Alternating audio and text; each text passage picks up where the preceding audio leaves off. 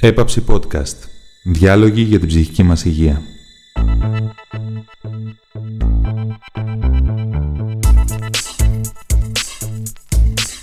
Σε αυτό το επεισόδιο, η Αγγελική Σπανού συνομιλεί με τον Νίκο Τζαβάρα,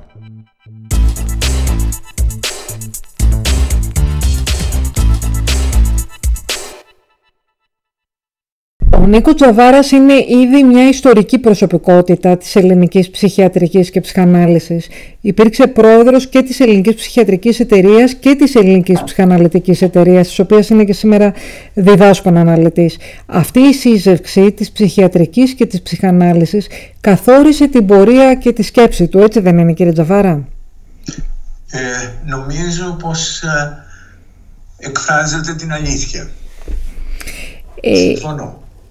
Ε, συμφωνώ και επιμένω πάρα πολύ σε αυτήν την ε, σύζευξη για ε, πολλαπλούς λόγους.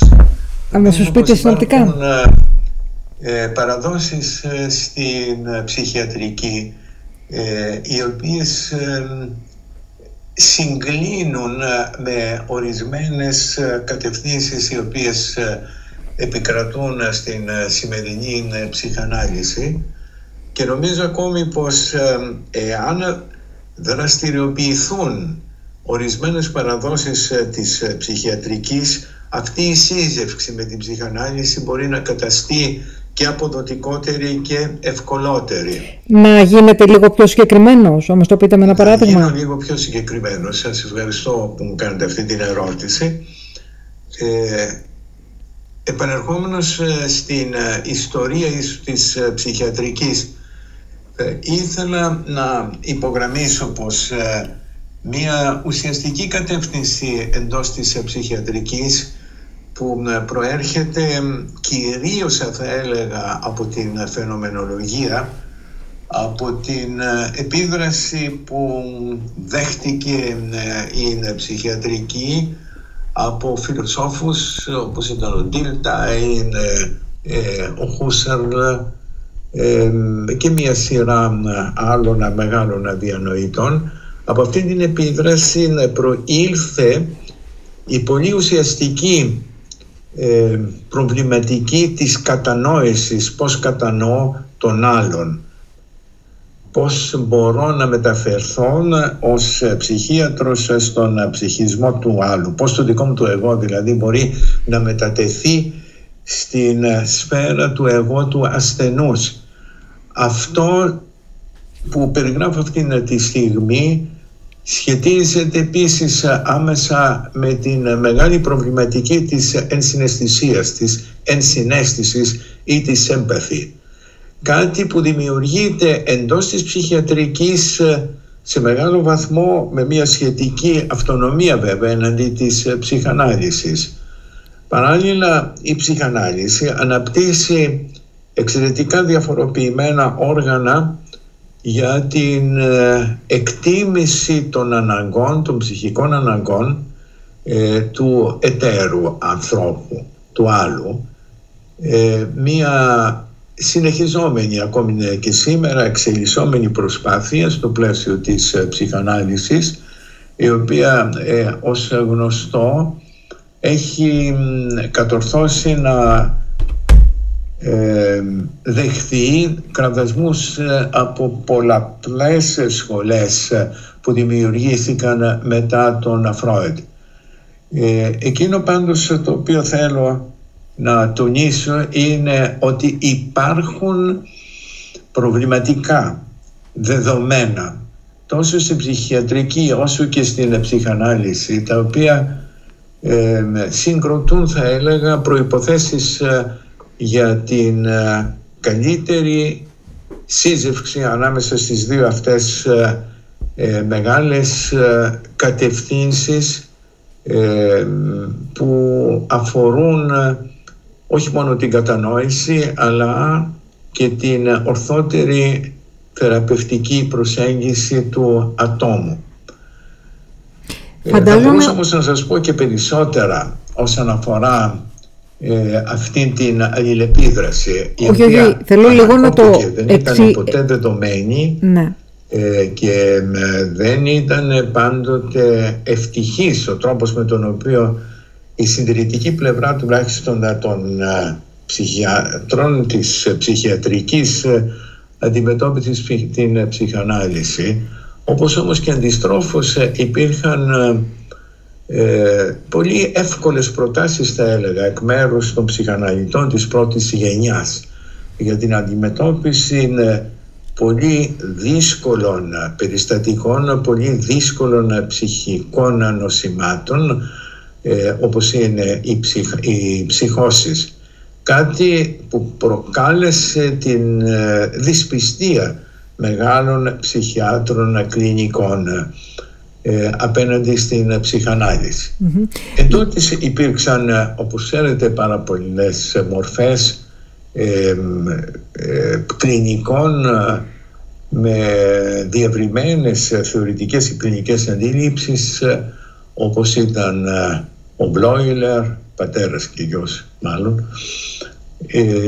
οι οποίοι αντιλήφθηκαν την σημασία της ε, ψυχανάλυσης για το κλινικό τους έργο και μάλιστα για την προαγωγή της θεραπείας ε, των ε, ψυχώσεων.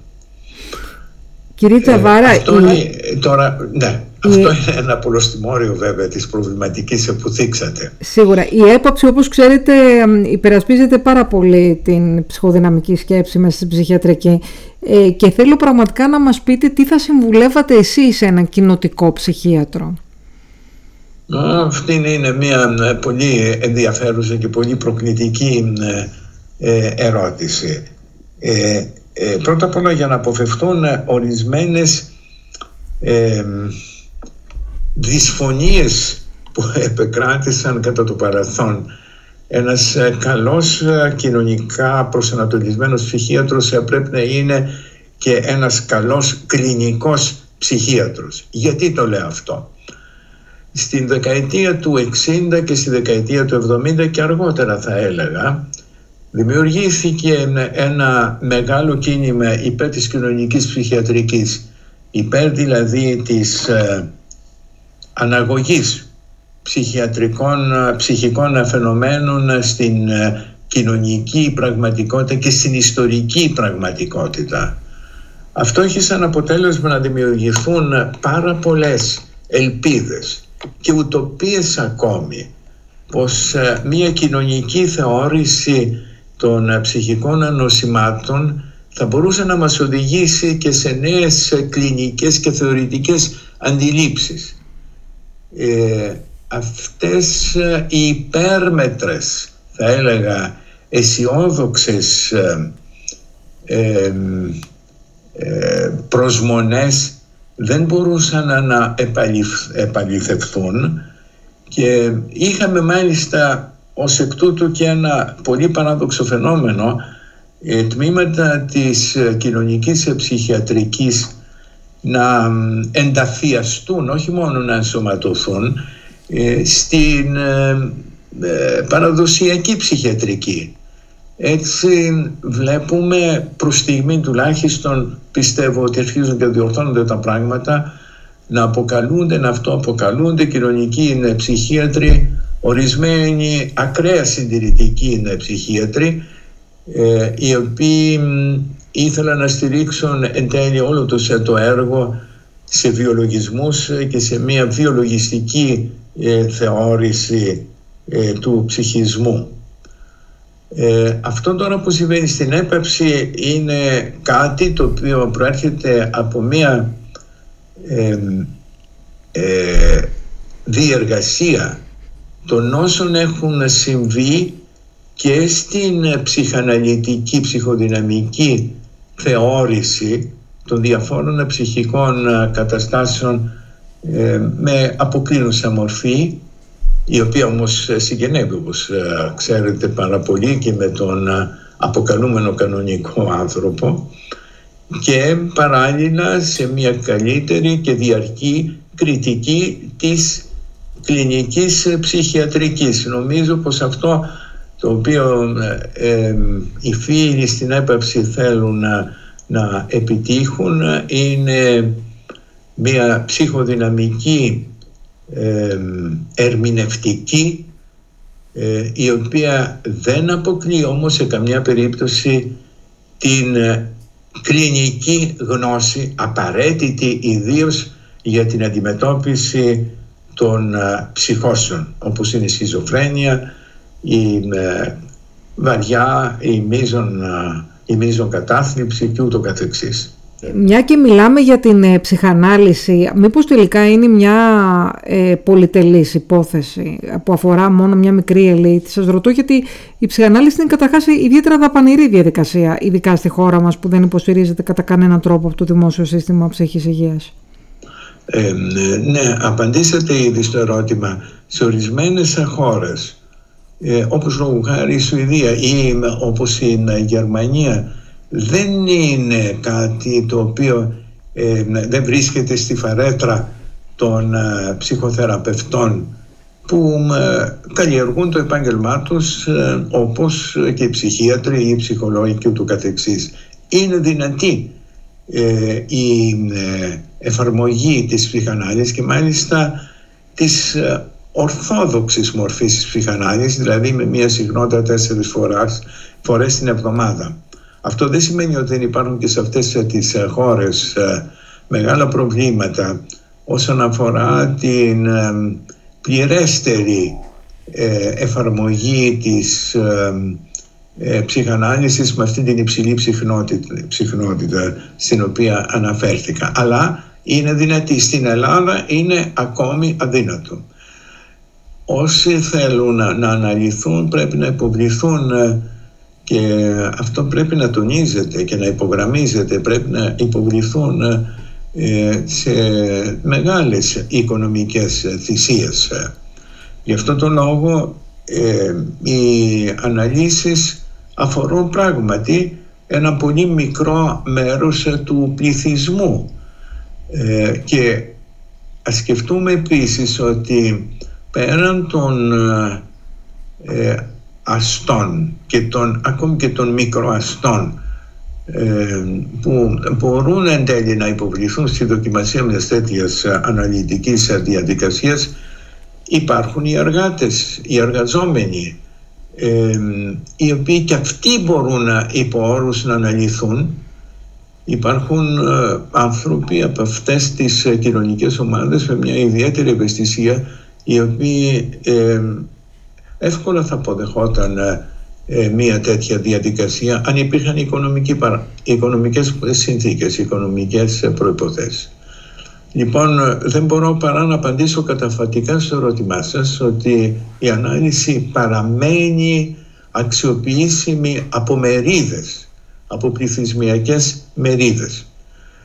Ε, έχει αντικατασταθεί βέβαια ε, και από άλλες ε, τεχνικές ε, όπως είναι η ψυχοδυναμικά προσανατολισμένη ψυχοθεραπεία ε, ή όπως είναι η ομαδική ψυχοθεραπεία τεχνικές οι οποίες όσον αφορά τουλάχιστον την αντιμετώπιση των συμπτωμάτων του άλογους, του ψυχικού άλογους μπορούν να είναι εξίσου αποτελεσματικές όπως μια κλασική ψυχανάλυση. Χωρίς αυτό να σημαίνει βέβαια ότι η κλασική ψυχανάλυση δεν έχει έναν ιδιαίτερο ρόλο να διαδραματίζει, ιδίως ε, στο πλαίσιο της εκπαίδευσης ε, των ίδιων των ψυχαναλυτών. Ε, πάμε τώρα... Δεν ξέρω αν απάντησα τώρα στο ερώτημά σας. Με τον τρόπο σας απαντήσατε. Πάμε τώρα στο ανελέητο παρόν κύριε Τζαβάρα. Από την ναι. οικονομική κρίση στην πανδημία και τώρα στον πόλεμο. Ε, σαν η κρίση να έχει γίνει η κανονικότητά μας. Τι σημαίνει άραγε αυτό για τον ψυχισμό μας, το συλλογικό και το ανατομικό. Ξέρετε, έχω κάποιες δυσκολίες και με την έννοια της κρίσης, της κρίσεως και με την έννοια της ε, κανονικότητας. Ε, τι είναι η κανονικότητα για μας; Η κανονικότητα στην Ευρώπη και θέλω ε, να επιμείνω αυτή τη στιγμή στην Ευρώπη ως μια ιδιαίτερη οντότητα όπως έχει προκύψει μετά από το Δεύτερο Παγκόσμιο Πόλεμο. Η κανονικότητα σε αυτό το δεδομένο ευρωπαϊκό πλαίσιο ε, όπου μετά από το δεύτερο παγκόσμιο πόλεμο επεκράτησε αρχικός χάρη στον άξονα συνεργασίας ανάμεσα σε δύο πρώην εχθρικές δυνάμεις της Γαλλίας και της Γερμανίας επεκράτησε μια φιλιρινική προοπτική ευμάρειας μια προοπτική ενός ε, ευρύτερου πολιτισμικού σχήματος αλληλοκατανόησης. Αυτές ε, οι συνθήκες οικονομικής φύσεως και συνεννοήσεως και αλληλοκατανοήσεως είναι αυτό που επεκράτησε να θεωρείται ως κανονικότητα. Επιμένω όμως σε κάτι, ότι πρόκειται για μια κανονικότητα περιορισμένης εκτάσεως. Εσείς που ασχολείστε με τη δημοσιογραφία ξέρετε πάρα πολύ καλά ότι η παγκοσμιότητα για την οποία τόσο εύκολα γίνεται λόγος τις τελευταίες δεκαετίες δεν είναι μόνο η Ευρώπη αλλά περιλαμβάνει ε, και άλλες ε, γεωπολιτικές ε, πραγματικότητες, οντότητες ε, οι οποίες έχουν υποστεί μετά από το δεύτερο παγκόσμιο πόλεμο σε αντίθεση προς την Ευρώπη τα πάνδυνα. Είχαμε σειρά δικτατορίων και έχουμε ακόμη και σήμερα. ο υποσυντισμός των παιδιών στην Αφρική και στην Ασία οι ολοκληρωτικές τάσεις οι οποίες κάθε τόσο εμφανίζονται στο προσκήνιο της ιστορίας ε, είναι κάτι που περιβάλλουν την δική μας ευρωπαϊκή κανονικότητα την οποία ναι οφείλουμε να την διαφυλάξουμε ως κάτι το μοναδικό. Αλλά αυτή είναι η μοναδικότητα παραμένει αναγκαλισμένη από ε, μια σειρά κινδύνων. Επειδή σας μιλώ και ως ψυχαναλυτής, να υπενθυμίσω τον κίνδυνο τον ε, οποίο περιέγραφε η Αμερικανική Ψυχαναλυτική Εταιρεία για την ύπαρξή της όταν ο Τραμ ήταν πρόεδρος των Ηνωμένων Πολιτειών της Αμερικής και τώρα πάλι η Ευρώπη, η κανονικότητά της ε, είναι εκτεθειμένη στους κραδασμούς ε, του πολέμου στην ε, ε, Ουκρανία. Είναι λοιπόν η κανονικότητα όχι κάτι το αυτονόητα σταθερό, είναι κάτι το εύθραυστο αν αναλογιστούμε ε, το γεγονός ότι η Ευρώπη αποτελεί τμήμα ενός παγκόσμιου συνόλου. Αυτή τη στιγμή μάλιστα όπως ε, πολύ καλά γνωρίζετε διαγράφεται η απειλή ενός τρίτου παγκόσμιου πόλεμου που θα είναι ο πόλεμος ε, του καθολικού, του ολοκληρωτικού αφανισμού της ανθρωπότητος. Υπάρχει αυτή τη στιγμή ο πρόεδρος Πούτιν ο οποίος ε, απειλεί ε, με αυτήν την καταστροφή που είναι και η αυτοκαταστροφή του ταυτόχρονα και που είναι, ε, το επαναλαμβάνω αυτό πολλές φορές, ε, μια ρήξη στην ιστορική εξέλιξη για πρώτη φορά δηλαδή έχουμε μια τομή αυτού του είδους στην ε, ιστορία της ανθρωπότητος ότι είναι δυνατή πλέον η καταστροφή της. Στο δεύτερο παγκόσμιο πόλεμο είχαμε 100 εκατομμύρια νεκρούς αλλά ευτυχώς ο Χίτλερ δεν διέθετε τον ατομικό εξοπλισμό που θα μπορούσε ε, να οδηγήσει σε αυτή την καθολική καταστροφή. Ο Πούτιν διαθέτει αυτήν τη δυνατότητα. Και βλέπετε ότι η φυσιογνωμία, η προσωπικότητα στην ιστορία διαδραματίζει έναν πάρα πολύ σημαντικό ρόλο. Μου έκανε εντύπωση ότι πριν από δύο μέρες ε, άκουγα μια συνέντευξη της Βάγκεκνέχτ μιας γνωστής πολιτικού της Γερμανίας, της αριστεράς, της μετακομμουνιστικής αριστεράς, η οποία σημείωνε ότι κάναμε ένα μεγάλο λάθος. Ε, κάναμε ένα λάθος ως προς την εκτίμηση της προσωπικότητας καθ' αυτής του Πούτιν. Ε, αυτά ως προς την ε, κανονικότητα Τώρα, και ως κύριε προς Τζαβάρα, την απειλή με των όλα- επανειλημμένων κρίσεων. Α, αυτά, με όλα αυτά τα τρομακτικά πράγματα που ο ίδιος περιγράψατε, ε, δεν μπορεί παρά να αναρωτηθεί κανείς πώς μπορούμε να επιβιώσουμε ψυχικά. Επανέρχομαι στο αρχικό μου ερώτημα. Πώς θα τα βγάλουμε πέρα; Κοιτάξτε, ε, με διακρίνει η ίδια απεσιοδοξία που διέκρινε τον Φρόιντ όταν έγραφε τα, δι- τις δύο περίφημες μελέτες του για τον πόλεμο του 1916 και του 1933. Το 1933 απ- απ- απαντούσε σε ένα ερώτημα του Eisenstein, αν θυμάστε, ε, ανάλογο με αυτό που μου θέτετε αυτή τη στιγμή. Νομίζω πως η απειλή είναι τεράστια και μ, ε, δεν ξέρω αν υπάρχουν τρόποι αντιμετωπίσεως της. Ένας θα ήταν η διάθεση υποχωρητικότητας απέναντι στην απειλή. Ακούγεται ε, παράδοξο, ακούγεται να διακρίνεται από μια υποχωρητική ιδεολογία, αλλά δεν ξέρω καμία άλλη απάντηση.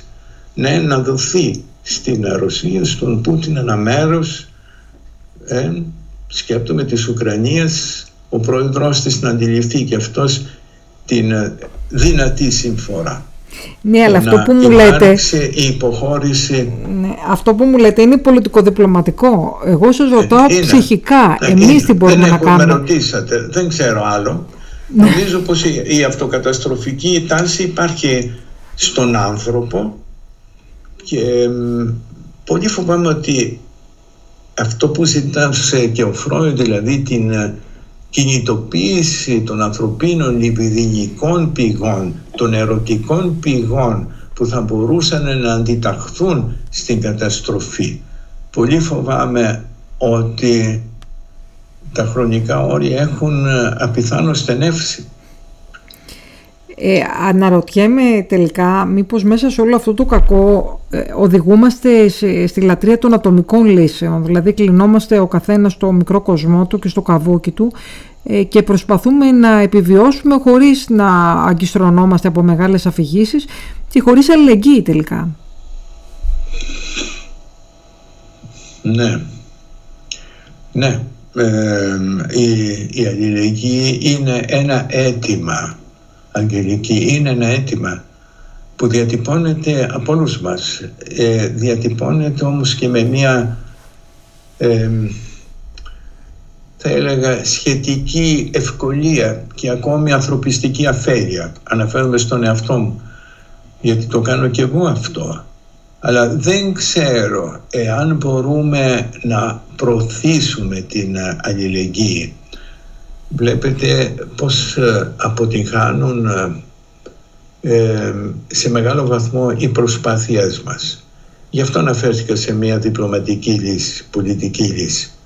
Η επεξεργασία της επιθετικότητας, ε, της καταστροφικότητας ε, του ατόμου είναι ένα μεγάλο θέμα με το οποίο ασχολήθηκε βέβαια η ψυχανάλυση και συνεχίζει να ασχολείται αλλά κατά πόσον αυτό ε, μπορεί εύκολα να αντιμετωπιστεί παραμένει για μένα ένα ερώτημα αδιέξοδο και δεν θέλω να, να σας πω κάτι που δεν εκφράζει τις δικές μου προσωπικές ε, αμφιβολίες.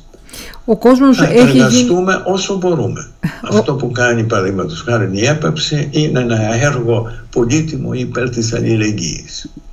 Ο κόσμος Όσο έχει μπορούμε. γίνει πάρα πολύ άγριος, κύριε Τζαβάρα, το ξέρετε, το αισθάνεστε, ε, το σκέφτεστε, προβληματίζετε. Αναρωτιέμαι, σε έναν κόσμο με τόσο εκρηκτικές κοινωνικές ανισότητες, τι μπορεί να γίνει για να στηριχθεί το δημόσιο σύστημα ψυχικής υγείας που συζητάμε, για το οποίο συζητάμε εμείς, ώστε να μπορέσει να ανταποκριθεί στις ανάγκες που διωγγώνονται, αφορούν όλο και περισσότερους και γίνονται όλο και πιο επιθετικές; Ναι, ναι, ξέρετε, δύο πράγματα θέλω να πω εδώ. Το ε, σύστημα ψυχικής υγείας ε, δεν χρειάζεται να, να επαναλάβουμε κάτι το οποίο είναι γνωστό ε, ε, είναι ανεπαρκές και η μεταρρύθμιση ε, θα πρέπει να προαχθεί περισσότερο. Χρειάζονται ε, αφενός με περισσότερα κονδύλια και χρειάζονται επίσης και αναπροσανατολισμοί, ιδεολογικοί αναπροσανατολισμοί εντός ε, του συστήματος ψυχικής υγείας. Τι εννοώ με το δεύτερο; Δεν ξέρω σε ποιο βαθμό σε πάρα πολλές ψυχιατρικές κλινικές, σε πάρα πολλές ψυχιατρικές μονάδες επικρατεί μια ψυχοθεραπευτική βούληση.